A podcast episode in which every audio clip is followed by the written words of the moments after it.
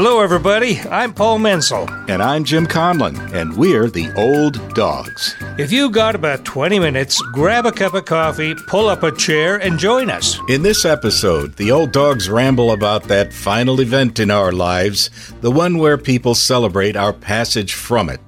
We'll talk about modern ways of handling what used to be called funerals. We'll see how cleverly one company got their stolen van back. We'll investigate the mystery of the crazy raccoons. And we'll have a chat with Suzanne Savoy, a veteran New York actress whose name you may not know, but whose face you've most likely seen. Stay with us.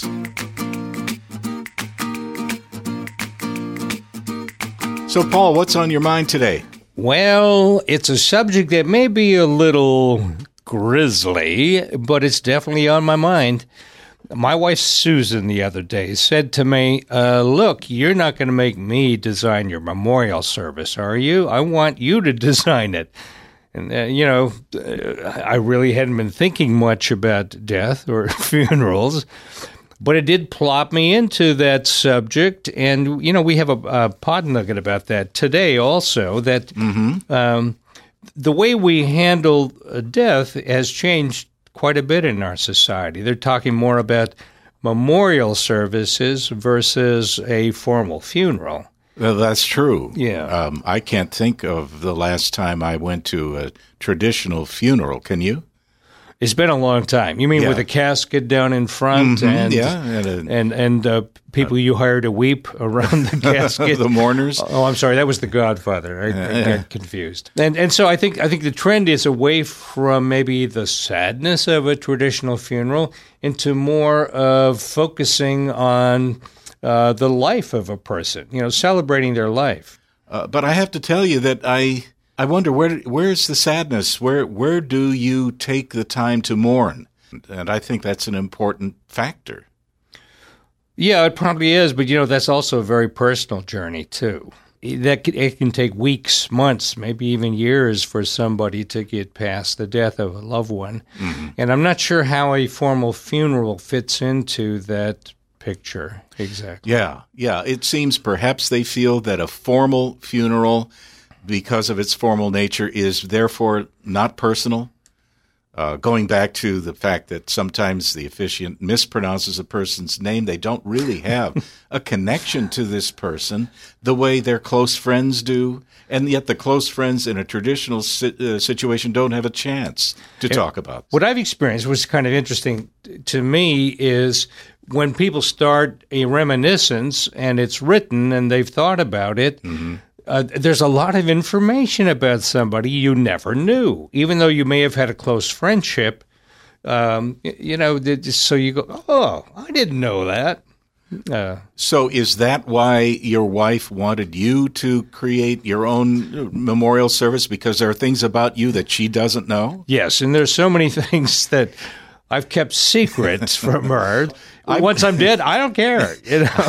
I have known you for over 30 years, Paul. Yes, are you there have. things that you need to tell me about yourself that I should know? Not right now, but after I'm gone, I I'll probably share a lot of things. Well, we do have some sort of fiduciary relationship here that uh, I'm just saying. you okay, uh, you'll be in the will. Is that what you mean?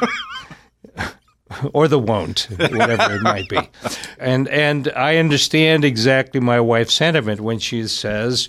Uh, you take a hand in designing how you want to be remembered. It should be your responsibility and also your fun, maybe. But so, what was your reaction to her request? How did you feel about that? Um, I think my first impulse was, "What's the rush?"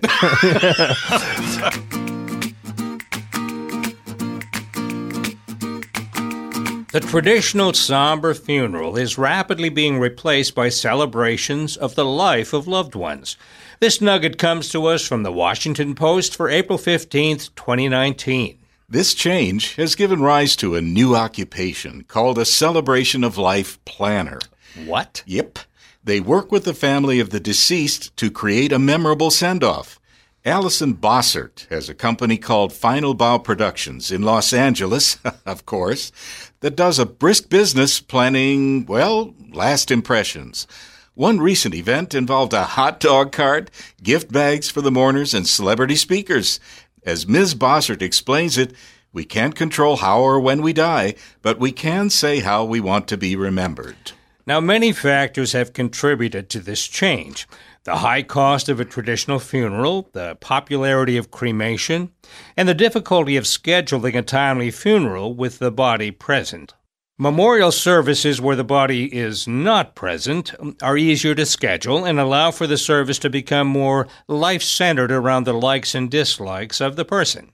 Funeral homes have had to adapt to these changes in order to survive. Welcome to marketing 21st century.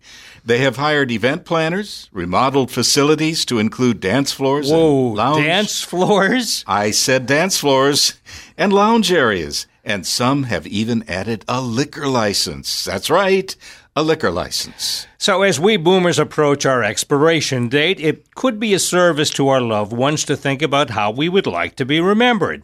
Put your thoughts down on paper. Planning a memorial service can be overwhelming for mourners, and something planned in advance could make the time less difficult.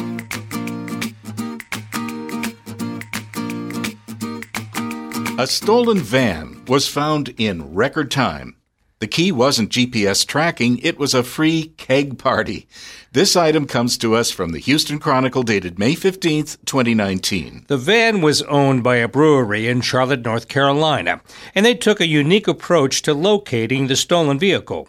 They offered a free keg party online to whoever found the van. The thieves were even included in the free offer. It took just 42 minutes for the missing van to turn up. Someone found it parked on a side street and posted the result on Instagram. How come I didn't hear about this? I guess it demonstrates the power of social media, or maybe the power of a free keg party.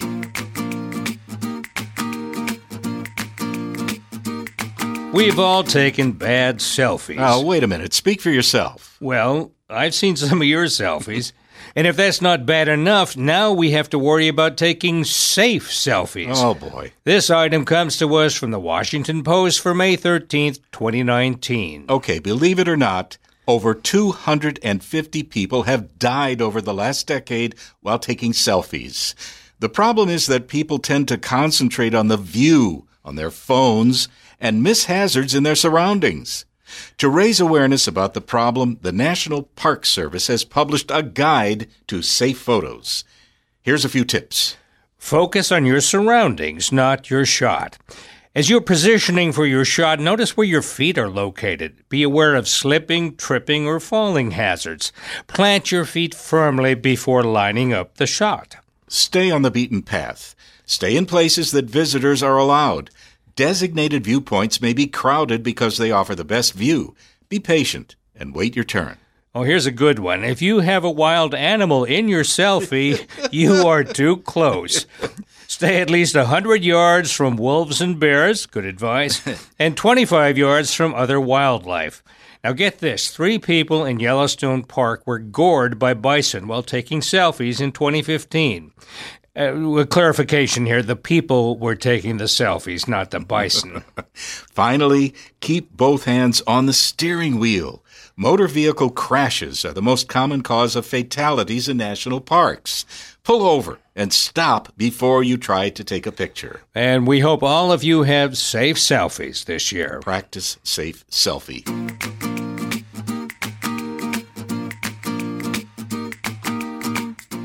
When locals in Milton, West Virginia saw raccoons behaving weirdly, oh, don't they always behave weirdly? They called police thinking that the animals were rabid. The police confirmed that the animals were staggering and disoriented, but they weren't diseased. This item is from the Washington Post dated December 7th, 2018. The raccoons had apparently consumed some crab apples that had fermented on the tree. They were drunk on crab apples. Of course. The animals were held in custody until they sobered up. no charges were filed, and the animals were released into the wild. The raccoons join other animals who made headlines for public intoxication. Birds in Gilbert, Minnesota were flying into windows and acting confused after consuming fermented berries. And a whole range of animals, from dogs to ferrets, have accidentally consumed pot that was left lying around. Ferrets and pot, not a good mix. But here's a caution. If you witness strange animal behavior, don't assume it's an alcohol problem. It still could be rabid. Leave it to the professionals. Good advice there.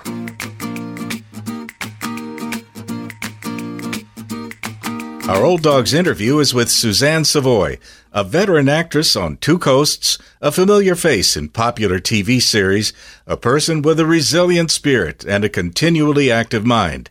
This will be part one of a two part interview. Well, let's talk about your life, okay? Starting from your move to New York and the experience that you've had as an actress in the mm-hmm. city of New York. Okay. Well, first off, you know, I moved from Houston, which was such a different market. You know, I, I thought I was going to take my my little uh, career and move it up to New York and just hit the ground running.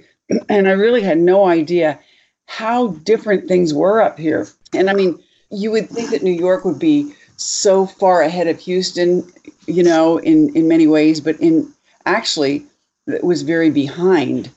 Yeah. Everybody was saying, "Well, we're not gonna, yeah, we're not gonna change for nothing. This is the way we do it." Uh, and of course, they did change, but um, I just ran into some very um, old-fashioned attitudes up here. And yet, on the other hand, in film and TV, they were more specific about film and TV acting here than we necessarily were down in Houston. Um, procedurals had a certain kind of acting, and comedies had a certain kind of acting, and half-hour comedies had different kind of acting than longer comedies. So I had to learn all those, you know, how, how to differentiate between uh, and among all those different styles. Um, so it was it was an education coming up here. Plus, I came up here in my 40s, which was duh. you know, um, there was just a lot more competition, and my competition here was name actors. I mean, I can't tell you how many times I lost a job to Florence freaking Henderson or or somebody like that. You know, like what? Am I, you know, I don't have a name like that. So it was it was tough. So how long do you think it took you to get established? Well, I'll tell you, to get back to where I was when I left Houston took me 15 years. Wow. Okay. Yeah. But uh, in the meantime, I was working. You know, I was I, I had to start out actually working out of town, and, and I did that consciously because uh, I remembered when I worked in Houston. You know, um, and, and you guys have run into this, I'm sure that if it came down, if a role came down to you and some guy from the coast, very often the actor from the east or west coast got it, I think sometimes just by default. So I thought, all right, when I moved to, to New York, I thought, well, I'm going to use that in a reverse way. Uh, I will go out to New Jersey and Connecticut and um, Pennsylvania I drive out there and uh, got agents out in those states. And so in those states, I was the big New York actress, although I wasn't big in New York, you know. And so, you know, unfortunately, I I traded on that, and I, I got some footing. So, what would you say were the highlights of the uh, work that you've performed? Well, you know, it, it, it came about gradually. Um, you know, I'd, I'd get uh, bigger and bigger roles in first in smaller projects and then bigger projects. And I think my first big breakthrough came when I finally got a good theatrical agent, which you know is film and TV, not just theater. And um, and, and I got to tell you, I went through so many weird agents. One of them wound up sleeping on my couch for a few weeks because he was homeless. You know, isn't that sort of couch casting in reverse? yeah. So um, I finally got in with a good agent, and they love me and I love them. And my first big break was Boardwalk Empire. Um, I got a, a role that we shot for a week. I was Mrs. Pendergast, and um, that was great. It was a lot of fun. And then the casting director, Julie Schubert, who who cast me in that, gained confidence in me and started calling me in for uh, my, my next big role was um, in Steven Soderbergh's TV series The Knick. And I loved working with Steven Soderbergh. It was just that was one of the high points of my career. Wow. He's because he's just a he's a genius in regular guy disguise. You know, he's lovely to work with, very uh, normal and regular, just wants to get the shot and isn't really into all the other shenanigans. Um, and so then it just sort of moved on from there. Then I got cast in House of Cards and had a, a recurring role in that, and Better Call Saul, which even though it's a smaller role, I feel like that's one of the biggest feathers in my cap, just because I love Better Call Saul. I think it's such a great show. Um, and recently I did an episode of NCIS where I got to be the villain and get blown away. So that was fun. Oh, that's so against character. You think you think it is. You don't know. Suzanne, I, I would say you are the definition of a working actress. Right. And and uh, people listening probably think, "Oh, I see. Well, she answers her phone, goes to work, comes home, and eats bonbons." What What is a day like for a working actress? Well, you know, I always say that work being self-employed is you're working for the worst boss in the world because there's no days off, and um, even if you're not auditioning, you're constantly doing something to get yourself out there. I'm either working on my website or well, I don't have a website anymore, but now now we do IMDb and we do Actors Access and casting networks and all of those things. And really, it's a lot of work to keep those up, keep yourself out there, uh, do press releases. Um, you know, I just I, I, just keep up with my friends, and uh, you know, it's it's just all part of the life, the creative life. I'm doing research a lot of the time on roles, future roles, current roles um, yeah, so it's just the the whole day is filled with stuff. Got it. Uh, what are some of the weirdest jobs you did? Oh God. Well, you know this this gets dark. uh, a couple of years ago, I had my year of the Me Too, and at what you know at my age, people aren't trying to diddle me, you know, literally. But there's if somebody's on a power trip, um, they're they're going to get you in some way or other. Uh, because I worked on House of Cards, I had to deal with a very difficult personality there, and I also was on the last Harvey Weinstein movie that he produced, and um, and I got done out of a lot of money because those guys, they they just you know they were good at uh, getting around actors and just taking and not giving. So, uh, so I uh, those were strange in that I had to work with some very difficult, weird, warped personalities, and you go home at the end of the day just kind of going, ah, I just need a shower, you know. Just, you just go home feeling dirty and used. So those were weird in you know in that way. Um, and you know there have been those kinds of jobs throughout my career where I've had to keep my horse sense about me and keep the job. You, you know, you don't want to lose the job, but you still have to keep your integrity and not fall into the traps that are being set for you. Oh, mm-hmm. tell you about the latest weird job I did. I played a cannibal grandma. Is that what you were looking for, Paul? Uh, yes, yes, that was. That's what you're fishing for. Yeah, it's a movie that'll be coming out. I think next year. It's called Keeping Company. I originally was not going to do it, but my daughter talked me into it says, Mom, you've got to do this. You're a cannibal grandma. Come on. Susie, given your experience with these various producers and uh, stars and so on, uh, and your decision to uh, take better control over your own life and future, what did you decide to do? So I chose to, again, take things into my own hands. I thought I need a project that I have control over, that I feel is putting something good out into the world where I can improve as an actor. So I created a solo show about a woman that I've known of for many years, but I didn't realize how important she was and how amazing she was. Her name was Christine de Pizan. And um, I created a, an hour and a half show out of almost entirely her words about her life, about the world she lived in, about the kings of France, and all these characters in history that we know about today through Shakespeare's works and through historical documents, she knew these guys and was friends with them. And let's make sure our listeners know what the name of that show is. It's Je Christine, and that means I Christine, and it's spelled J E Christine, just like the name Christine. Uh, tell us a little bit about this person. Uh, not a very well known figure. She lived around the year 1400 in France and um, became a widow at the age of 25. Had three small children to support. And you can imagine back then, what was she going to do? Uh, the crown took away her husband's property because widows did not inherit. And there she was with nothing and, and no way to support her children. So she says, I know what I'll do. I'll, uh, I'll write these little poems and I'll sell them to courtiers as kind of like the medieval version of Hallmark cards. You know, here, give this to your sweetie. And and so these courtiers started asking for longer and longer works, and she created longer works, and they became book length uh, with beautiful illustrations, which were so gorgeous that they're still around today. She wrote political treatises. She became an advisor to the Queen of France and to the sons and heirs of the King of France.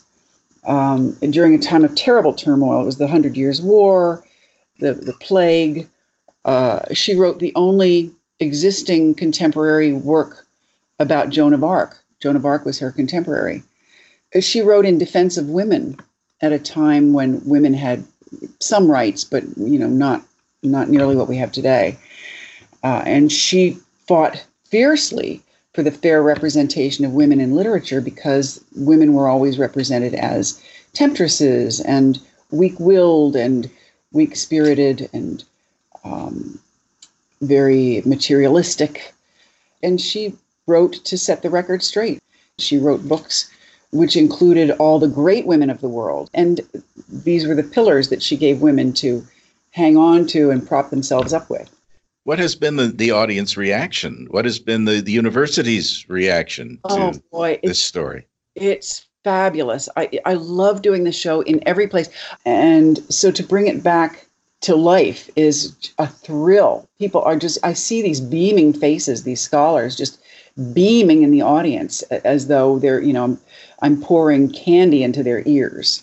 In our next episode, we'll continue our conversation with Suzanne Savoy, especially how she survived a very serious illness, how she overcame enormous odds to do so, and how she managed to use this experience to inspire the rest of her life.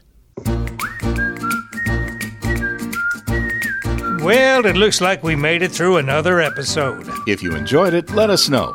Or if you know somebody who'd be fun to interview, tell us about them. You can reach us at our website, olddogspodcast.com. And hey, keep on howling at the moon.